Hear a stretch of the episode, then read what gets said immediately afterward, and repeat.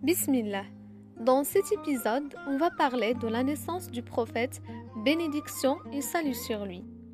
La mère du prophète s'appelait Amina bint Son père s'appelait Abdullah ibn Abdul Muttalib et elle est décédée avant sa naissance.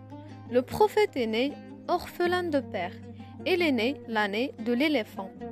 Cette année, Wabraha, roi du Yémen, voulut détruire la Kaaba. Euh, c'est-à-dire l'édifice euh, qui existe à la Mecque jusqu'à présent. Donc après avoir euh, construit une sorte d'église ou un énorme temple au Yémen pour détourner les gens de la Kaaba. Mais lorsqu'il s'est rendu compte que les Arabes étaient toujours attachés à la Kaaba, et surtout, suite à la réaction d'un Arabe parmi les Quraysh, les Quraysh c'est-à-dire les gens de la Mecque, alors cette personne qui est partie faire ses besoins à l'intérieur du temple bâti pour euh, rabaisser ce roi et montrer que rien ne pouvait détourner les Arabes de la Mecque et de la Kaaba. Euh, alors Abraha, suite à ça, Abraha décida avec son armée d'aller détruire la Kaaba.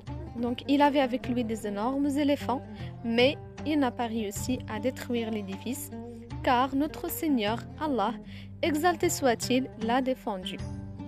Donc il a envoyé sur lui et son armée des oiseaux par groupe, qui leur lançaient des cailloux ou des pierres d'argile, et il les a rendus semblables à des feuilles mangées par les bêtes, ou semblables à une paille mâchée.